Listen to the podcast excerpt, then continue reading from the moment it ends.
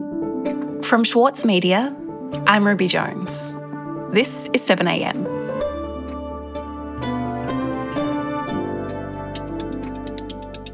Welcome to a spotlight of some of our favourite episodes of 2022. We'll be back with a summer series of special episodes on January 2nd and regular episodes from January 16.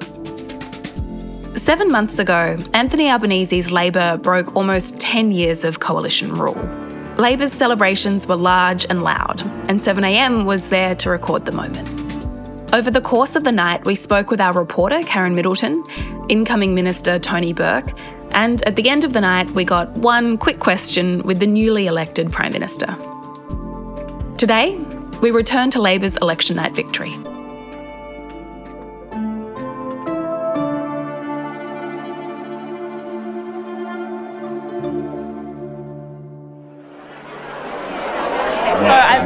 Arrived in the main room, the arena. There's a few hundred people in here, journalists and staffers, and results have just started to come through. Um, some early seats are being called, but there's nothing yet that really gives an indication um, of, of which way this is going to go. All of the polls are suggesting that this is the night that Labor will seize power, but none of them are quite believing it. They are so burned. Okay, we're an hour into counting, Anthony. So, what's the state of play? Uh, well, the state of play is we're not getting a clear picture at the moment. If there was going to be a 4.5% swing, we're not seeing it yet. Okay. That doesn't mean there isn't going to be a swing, it just means we're not seeing it yet. Well, we've only got 1.7% of the vote, so, you know, it's very early days. Thank you, Anthony. Inside the hall, there's a lot of journalists, and I go looking for Karen Middleton in the crowd. She's sending texts, she's taking calls, and she's trying to find out what party strategists are making of these early results so far. Okay, so Karen Middleton, it's now almost eight o'clock. Mm-hmm. We're starting to see results come through. Talk me through what we're seeing. So it's a mixed bag. Um, it's still only an early count in some seats, and it was always going to be a really mixed result. But I think um, we're here at the at the Labor Party um, event, and I think they're starting to dare to be a bit more confident. They were terribly nervous. I think people walking around. Someone actually said to me they had PTSD after 2019 with what happened with the opinion polls. So they didn't dare to think they were actually going to win, and they're now looking more confident. We're seeing an early swing against Peter Dutton in the seat of Dickson in Queensland, which was a big surprise. So we haven't heard anything much yet from the seats in Victoria, so we don't know about Josh Frydenberg. It would be pretty amazing if the Liberal Party lost Peter Dutton and Josh Frydenberg. The two leadership contenders. Two leadership contenders. So at this point, who knows? Um, so there are some mixed results, and I think we will see some wild card things. So there are a lot of things we should say it's, it's a bit unclear. Yeah. But I would say this is a happier party here at the Labor event this time this year than it was this time in 2019. Yeah, the mood is definitely excited and hopeful, I would say, in that room. Yeah, I think I think that, as I said, I think they're daring to dream, which they weren't prepared to do right at the beginning. Great, well, we'll check back in with you in another hour or two, see how it's all going. Thanks, worries. Karen. So we're a few hours in now, and the room is filling out. There's lots of journalists, lots of staffers. The mood is excited, I would say, at this point. It looks like it's a good night for Labor. Seats are going in their favour, as well as the Greens. We've just seen Adam Bandt give his speech um, after winning his seat in Melbourne, and also picking up um, the seat of Griffiths in Queensland as well for the Greens. Um, there's there's a reason that people are saying the climate crisis is something they want action on. We've just had three years of uh, droughts and then fires and now floods and then floods again. And people can see it, that this is happening and it's unfolding. And I think increasingly what we're seeing is that that cuts across all voting persuasions, it cuts across all demographics. People know it's happening and they want action on it. And where we It's way too soon to call. No one really knows what's going to happen, but there is a lot of excitement and uh, a lot of hope and a lot of optimism um, for a Labor win. Uh, I find Karen again, it's about 10 minutes to 9, and it seems like the story of the night is starting to come into focus. The story that's emerging is a story about the environment, actually, and about animosity or frustration with major parties. So you're seeing big swings to the Greens and you're seeing big swings to the Teal Independents. Yeah. So what we're seeing, in particularly in Queensland, where there aren't any Teal seats And in terms of the overall picture, at this point in the night, it's looking like a minority Labor government with the swag of teals and some greens in the middle. You look at the faces of some of the Liberal commentators on television news. I just saw Michael Kroger's face on Sky News looking ashen. Uh, I think everyone is saying the coalition can't form a majority government now, and you would have to say, with that kind of a crossbench, it's pretty hard for them to, to form a minority government. Most likely. So right now, the Labor Party have picked up what is it? One, two, three, four, five, six, seven seats. Remember, they need a net gain of seven seats to form a majority government. We can't say they've got there yet because of these ones that are still in doubt that could offset these gains. But boy, Labor would be feeling increasingly comfortable about getting to a majority when you look at that Chisholm, Boothby, Higgins. Well, I think the uh, the wheel is turning, but the hamster is dead. So um, I just can't see how the electoral math will will add up for the coalition at the moment. And um, WA has proven to be uh, as bad as the rest of the country. Even even the prospect of a minority government's gone now. Do you think for the coalition? I'd say so. Yep. Yep. Tony. So at this stage of the night, Labor supporters are becoming pretty exuberant. You can tell that they're they're sensing a victory, but not everything is good news for the party. There are some seats that Labor is in danger of, of losing as well, seats like Fowler. And this was a pretty safe Labor seat. The party held it on a 14% margin, but now it's starting to look like the Labor candidate, Kristina Keneally, might have actually lost the seat. Let's have a look at the seat of Fowler. I know that's been a big conversation point. So, Kristina Keneally coming in from outside the electorate. No one from the Labor Party is giving away Fowler at the moment, but it's a concern. It's certainly a concern. Labor frontbencher Tony Burke is among some of the party figures who've started to join the party. So, I want to ask him what signal these results are sending. We're not there yet. Like some of the broadcasters have declared the outcome before it's quite there. But there's definitely momentum. It's very difficult to see how Scott Morrison remains Prime Minister. And our thoughts right now, we're desperately hoping to just get to that precipice where we start implementing the things we've been talking about. And it looks like Kristina Keneally might lose her seat. That'll be a huge blow, 14%. If, yeah, if that happens, it's a huge hit to the party, a huge hit. Um, you know, Kristina's someone who we really wanted on the front bench.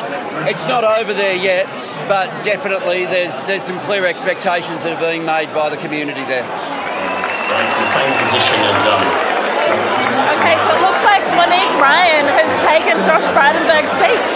Josh Frydenberg is out. Wow.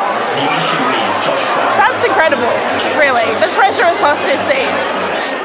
Seats are falling quickly now. So, I find Karen Middleton again to talk about what's happening.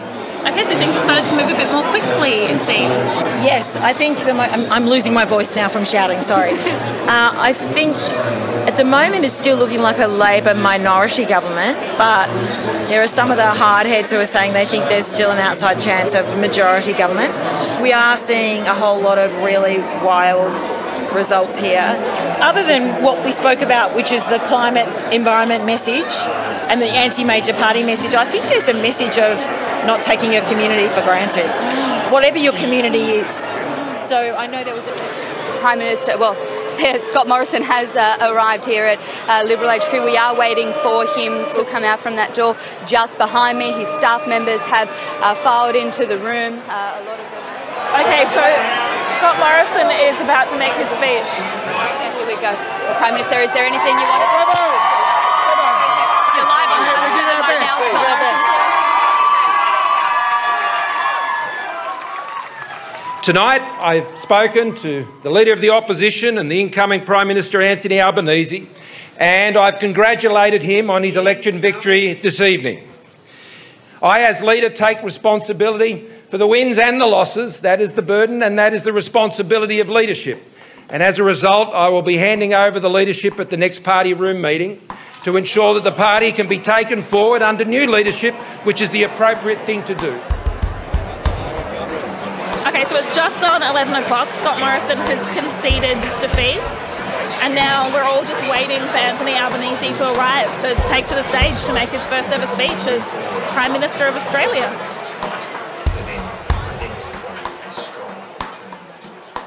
We'll be back in a moment.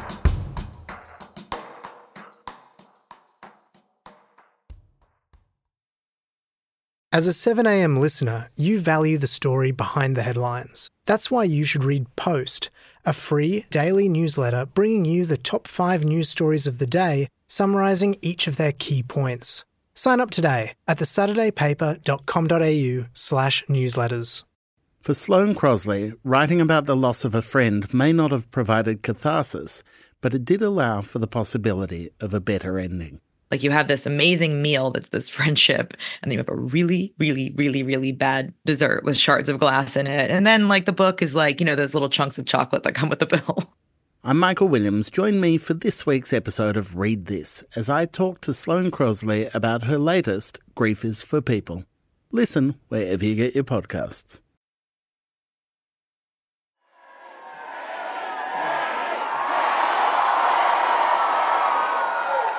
Please welcome to the stage the man set to be the 31st Prime Minister of Australia. Tonight, the Australian people have voted for change. I am humbled by this victory, and I'm honoured to be given the opportunity to serve as the 31st Prime Minister of Australia. Karen, we've we've heard Scott Morrison concede, and we've now seen Anthony Albanese take to the stage and claim victory as Australia's 31st Prime Minister. Um, tell me what you thought of the speech. I thought it was a good speech. I thought it was a well crafted and well delivered speech. I thought it was a speech with great heart, actually, and that was a real theme in the speech that that we can be a better country, that can we be our, we can be our best selves, that we can be a nation of opportunity for everyone. So I think there was heart and inclusion. And on behalf of the Australian Labor Party, I commit to the Uluru Statement from the Heart in full.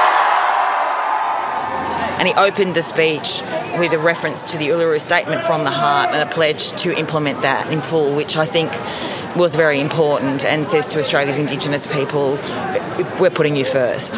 A huge moment for the Labor Party, and also very clearly a huge moment for Anthony Albanese personally. You could see him on stage get quite emotional at times, particularly when referencing his mother, which he did a few times as well. It says a lot about our great country that the son of a single mum who was a disability pensioner who grew up in public housing down the road in Camperdown can stand before you tonight as Australia's Prime Minister. That's right. I mean, she's the most important person in his life. My mother dreamt of a better life for me, and I hope that my journey in life inspires Australians to reach for the stars. She's no longer with us. In fact, in four days' time, it'll be 20 years since she died. He's acutely conscious of that anniversary and it was always going to be thus that he would acknowledge her from that stage if he won tonight. And uh, I hope there are families in public housing watching this tonight. Because I want every parent to be able to tell their child, no matter where you live or where you come from, in Australia, the doors of opportunity are open to us all. And he considers that everything he is is due to the hard work and sacrifice and love of his mum. And he wants other people to have the same chance and to, to be aware that it's possible in this country. So he talked about the, the door of opportunity being open and, and in fact getting wider and that he he puts down completely in his own life and everything he's achieved to, to the um, as I said, the love and sacrifice of, of Marianne, his mum. Um, and so in that speech, he, he, spoke a bit about his priorities now that he is the Prime Minister, and one of those first actions is going to be actually leaving the country to go to the Quad meeting. Um, but tell me a, a, bit about that and, and, other things that we should be expecting um, him to do straight away. He made it clear that he wants his economic team working straight away, working from Monday.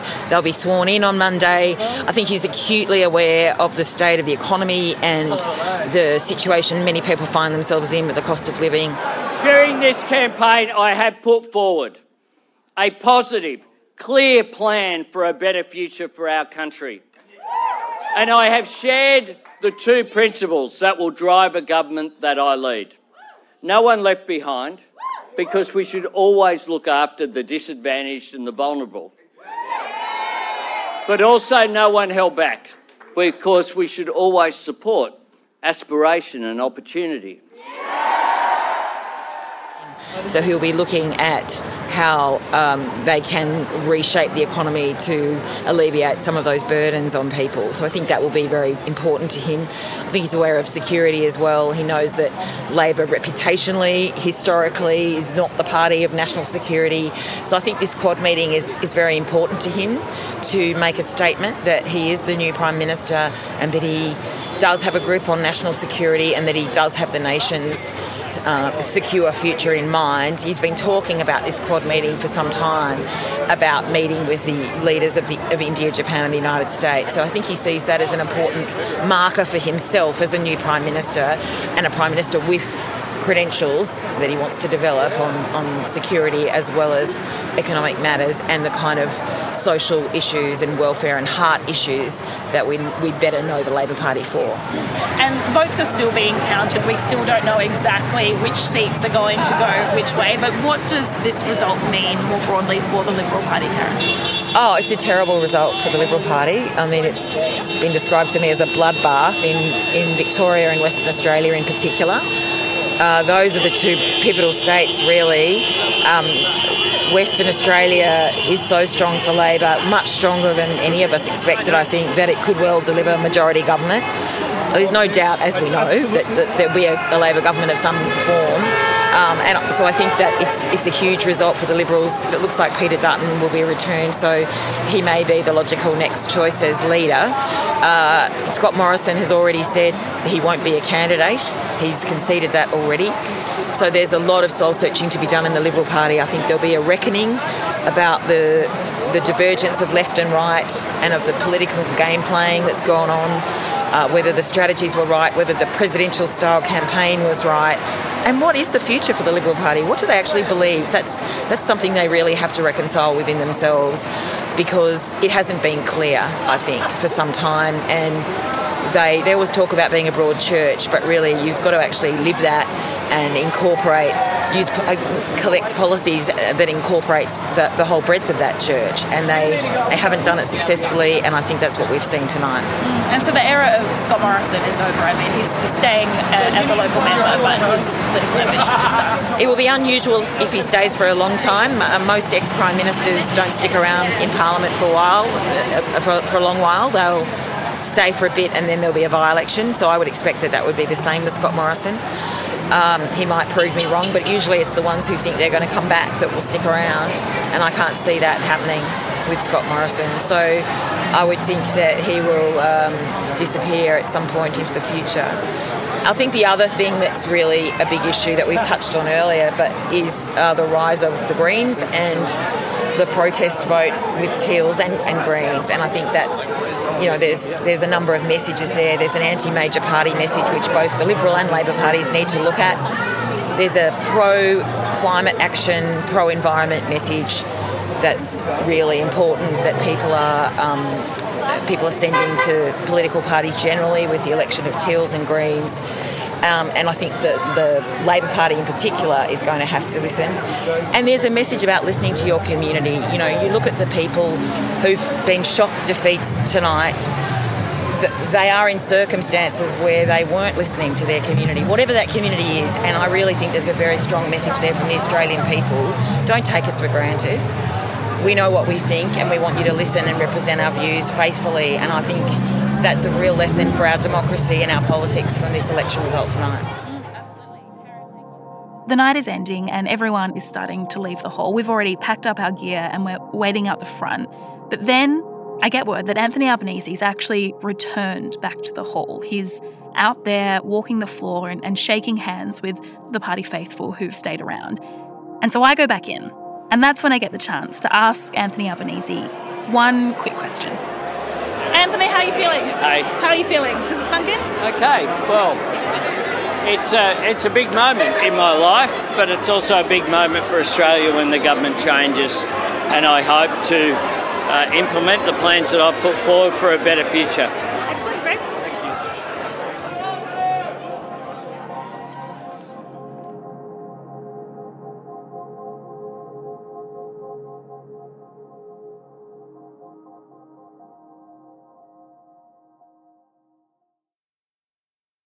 Sloane Crosley is known for her funny and acerbic personal essays, but her new memoir digs much deeper to examine the loss of her best friend. Join me, Michael Williams, as I chat with Sloane about Grief is for People. Find it wherever you listen.